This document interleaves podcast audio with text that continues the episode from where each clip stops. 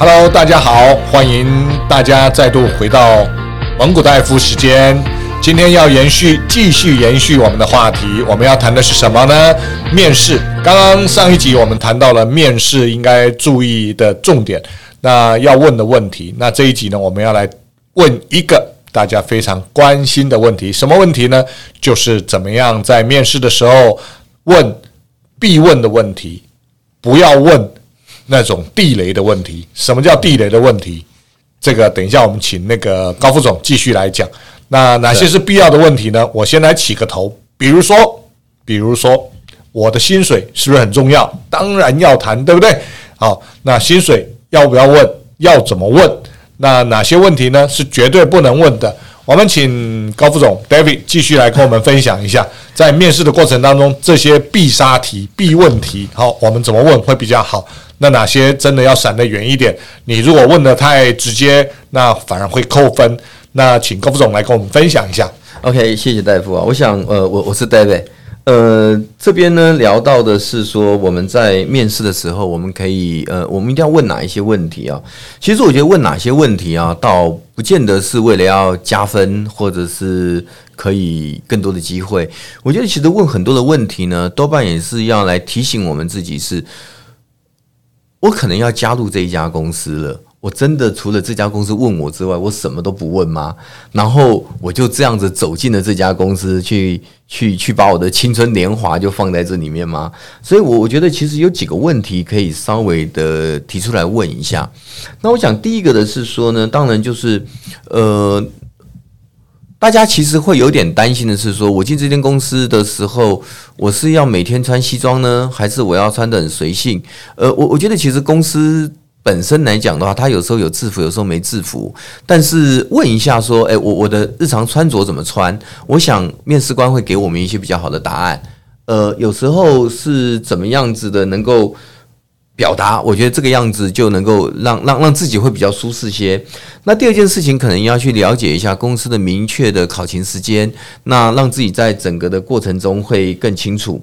那当然，刚呃，戴夫有提到说要嗯谈薪资，其实往往哈，我们在在谈面试的时候呢，呃，有些公司会。不太好谈薪资，有些 interview 的人呢也会觉得，嗯，我谈薪资会不会显现出我我我我太世俗化了？那那那有些公司呢也不想一看马上谈薪资，为什么呢？怕一个不小心，呃，给太多，呃，可惜了，哎，给太少找不到人。我觉得大家有点在那个地方哈，都有点小。思考盲点，小执着哦，小执着。对，其实当然有些公司不是会在呃整个呃，比如说需求表上，好，这个职位的需求上面写说我的薪资范围落在什么地方吗？那你们公司会不会这样？呃，一般说起来哈，我们都会请来 interview 的年轻的朋友们直接写出他希望的薪资跟他期待的年薪。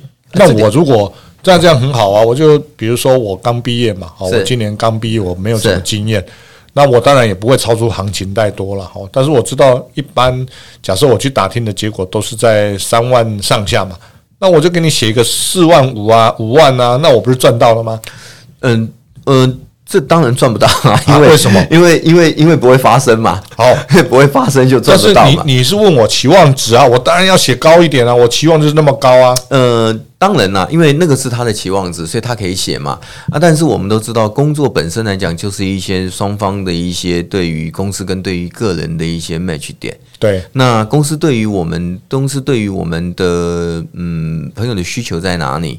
那我们能够 offer 怎么样子的一个，在这样子的一个结构下面，我觉得那个东西是有一个大概的方向的。也就是说，市场行情。对对对，我们不能告诉市场行情太多，那就表表示什么？表示我们没有行情吗？还说没有概念？呃，我我觉得应该是说，大家在这一方面会又期待又怕受伤害啦，想问但又不好问。那我我这边可以提一下哈。我我自己的一些经验值给大家参考，就是说，呃，有些时候有一些呃年轻朋友他们，我们可以看得出来他的尴尬，他好想问哦，但是不好启齿，因为小害羞。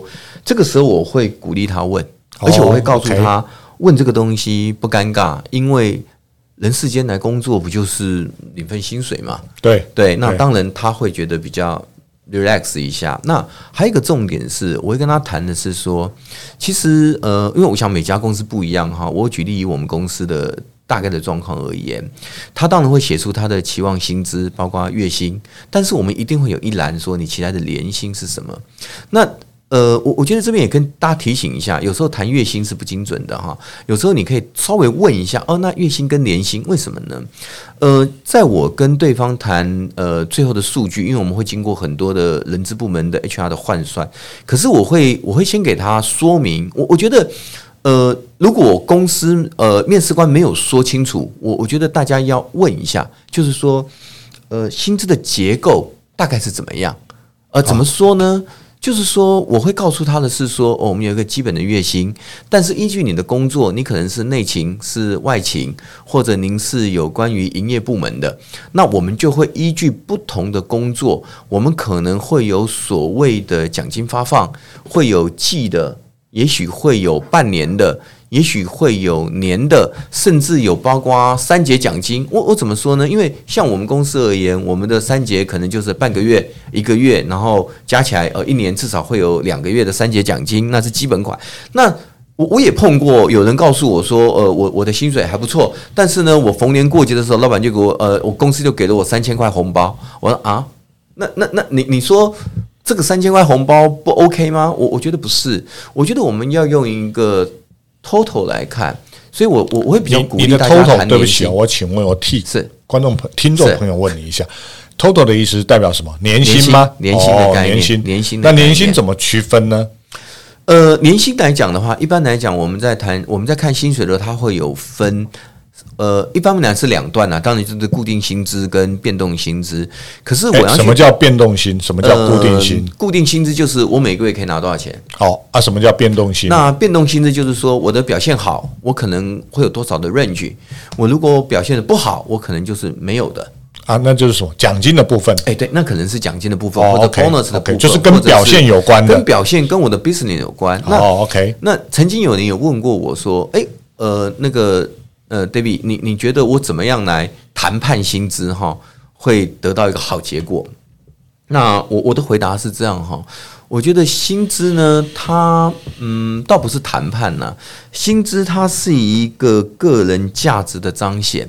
那它不像是一个用谈判谈出来的，为什么呢？我我谈了一个很好的薪资之后，但是我的价值彰显没有办法去 match 这个薪资的时候，我可能在我的工作上面，我很快的就会面临一些困扰。哦，对，那我我怎么样用我的价值，用我的一些一些履历，用我的一些些过往的经验，以及我在面试的时候，我是不是能够完全 match 这一份工作，让公司在他的人在他的薪资换算里面提供一个较优的条件给我？我我觉得这是一个蛮不错的。那当然，当我们谈完了之后，如果你真的觉得薪资不如你的预期，你可以。你可以直接的告诉面试官说，我觉得很可惜，我我本来希望是在什么样子的 level。那这个时候其实是让面试官以及让公司的人资部门，他也有一个思考空间，是说这样子的一个人，他是这样子的一个经历履历，在他的谈话过程中，他表现的态度跟他的整个的 level 在哪里？我我我应该要做怎么样子的一个细部的调整？我我觉得这个是可以去争取。那应该是这么说，我觉得薪资不是谈出来是可以去争取的。我自己比较朝这个方向看，那但我不敢讲绝对啦。对，我自己是这样看。争取是指说我在谈的过程当中，要让对方多了解我的经历或者我的能力，那我未来可以产生的贡献。这个是我我们可以用这个部分去说服他，我值这个钱，可以。当然，你刚刚提到一个重点，也就是说，不要说呃讲的时候，我讲的自己哈十八般武艺都会，然后出来到真正上班的时候只会三项，哦，这落差就太大了。当然，那落差太大会怎样？呃，落差太大，当然名不副实的时候，其实工作上面的压力就来了嘛。因为老板会觉得是说我当初提供我 offer 这样子的薪资，我本来希望是在某个 level 的，但是实际上距离那个 level 有一段距离的时候，那日子就不好过了。那我我们当然会希望的是我的工作是一个 long term 的，不是说大家在买买买买水果，我回去发现，呃，这水果没那么甜，就算了。呃，对，这个这个这个这个不是买水果，这个是我们人生的一个过程。我我觉得工作上面。真的很重要，因为大家真的仔细想想，我们的工作时间其实是远超过我们在家里面跟家人相处的时间的。真的，真的。对，所以一个好的公司跟一个好的工作环境跟伙伴，然后在一个对称的一个 OK 的薪资架构下，我觉得工作会是愉悦跟快乐的。是，其实你提的要提到一个重点呢，就是呃，你谈了薪资以后，进到公司来真正上班的时候，他会有一个再次的检视。你的能力跟你所期望的薪资是不是相符合？如果不相符合的时候，这个公司对你就会有更多的试炼。好，因为你谈的能力，但是为什么表现不出来？那真的表现不出来的时候，那公司会选择。怎么样？放弃是不是？呃，倒也不会啦。我觉得，现在以我们公司而言，我们当然会去做一些一些的沟通跟讨论呐。哦，你们公司这么好，还有沟通跟讨论？这个没有，那很多公司是不行的。这个这个时代，我觉得沟通很重要的。沟通不单单是呃单向的沟通，双向的沟通，上下的沟通。但是很多很多小公司，它不是这样沟通的啊。它是看你行就给你那个薪水，不行就请你走路啊。那当然，我觉得这个都会有了。但我觉得，其实薪资的一个部分来讲。我觉得就是，嗯，真实的去反映一下你的期待值跟你的表现，你把它表现出来。但是不用在这个地方太执着，因为我也碰过很多的朋友，他们在一个不错的谈了一个好薪资之后，结果过了十年还是这个薪资。是，但是也有人谈了一个刚开始谈了一个薪资，呃，虽然不是太好，还可以，可是，在十年之后，他的薪资可能是。甚至有到 double 或者更多，因为因为其实我觉得真正的重点是在于说我我我怎么样的去选择一个好的工作。呃，我记得我看过有一个影片，他在网络上一个美国的影片，他其实也提到是说，后来有一个人他当他年纪大了，他很后悔，他后悔什么呢？他后悔是因为他当时从大学刚毕业了之后呢，就为了一点点薪资跟价码，他放弃了他的梦想跟他所有的喜好。是对我，我觉得这个时候有些时候就是在理想跟现实之间，我们要去取舍，但这个没有一个绝对数据哈，也没有一个绝对说对跟不对。可是认真的表现自己，认真的去争取，这都是对的态度。是，所以你刚刚提到了啦，有一些人谈了一个好薪水，但是是万年薪水不动的。那有一些人呢，虽然刚开始是一个普通的薪水。但是经过自己的努力，展现了自己的价值之后，公司会不断的去提升他的薪水，因为公司需要他这个价值，所以要他留下来。留下来最好的方法就是不断的呃创造一个好的环境，让他愿意留下来。那这个好的环境，薪水是其中的一部分。那自然而然就会不断的去加薪，所以你刚刚谈到一个很棒的重点，就是薪水跟你的价值是其实是挂钩的了。没有价值怎么谈都是假的。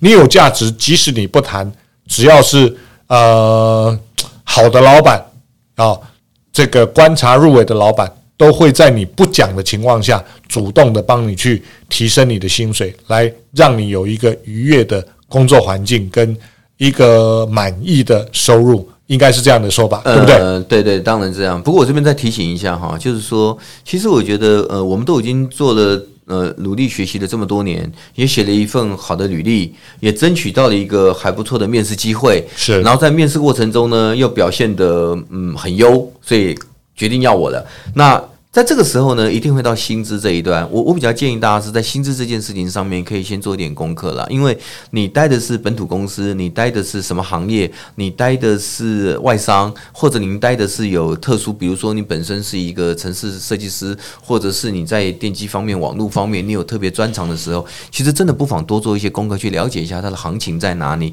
我我我们不要，我们不要要求太多。但我们也不要亏待自己，我们去去去，呃，多做一些些的情报的收集，我觉得是必须的了。是是，收集资讯当然是很重要的哈，但是呃，知己知彼啦，知己是知道自己的能力跟价值在哪里，那知彼呢是知道你要去 interview 的公司、争取的公司，他们的产业属性、他们需要的人才的属性、他们需要的能力属性，是不是你所能贡献的？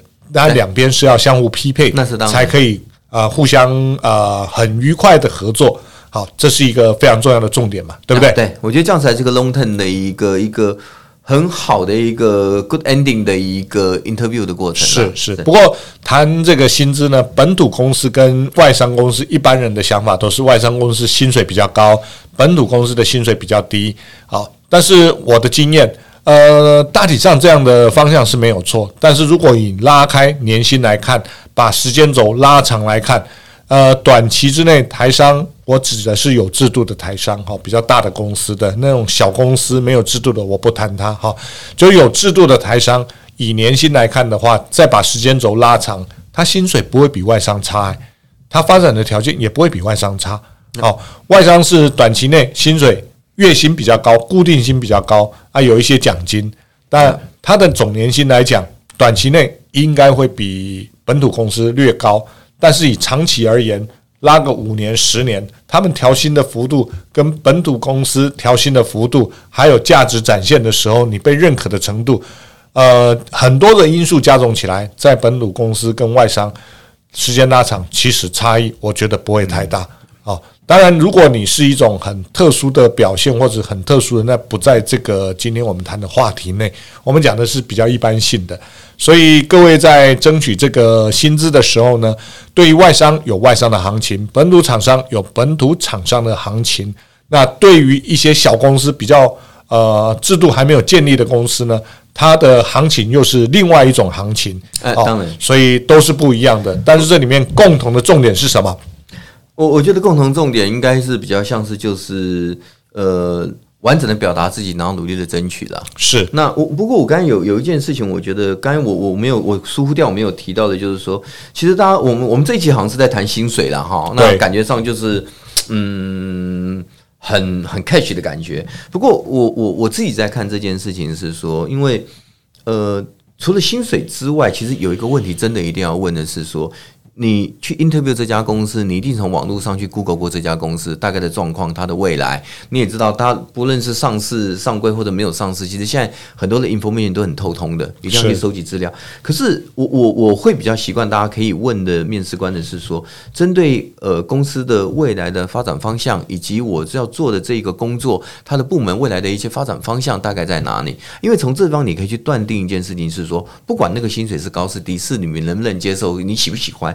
你至少知道，说我拿了这份薪水之后，我进入这家公司，我在未来三年、五年、十年，呃，也许三个月、五个月不一定哈，但是我怎么样的跟这家公司共同成长？哦，这个是一个重点。我觉得其实这件事情才是真正真正的重点，就是说，一个好的工作不在于他当下的薪资高低而已，还在于这家公司是否有稳定的发展，以及。整个公司企业是不是一个很良性的一个发展的一间公司？嗯，我我觉得这个东西对于我们自己在找寻一个公司的时候，嗯，也也可以在这方面多做一些功课了。是，简单讲就是我们要找一个健康、有成长未来性的公司，而不要找一个短期之内。看起来很好，但是它不一定是有很好前景的。但这个也很难讲了哈，因为有一些创新创公司嘛，它短期之内可能还看不到未来嘛，只是有很好的理想嘛。好，那这种公司的选择方式又是另外一种思考模式。我们以后有机会再跟大家大家来谈这些东西。好的，那我想今天很高兴，David 又分享了我们的很多在这个 interview。过程当中需要谈的一些重点，好，那今天这一集谈的比较多的是薪水，怎么样去谈，怎么样对薪水有正确的认知。那我想很重要的关关键重点就是薪水呢，它是跟这个价值连贯在一起的，啊，所以怎么样子多提升自己的价值，多多的让人家看到你的价值，才是我们要努力思考的。谢谢大家今天的收听。希望呃，我们下次再见。谢谢谢谢，拜拜拜。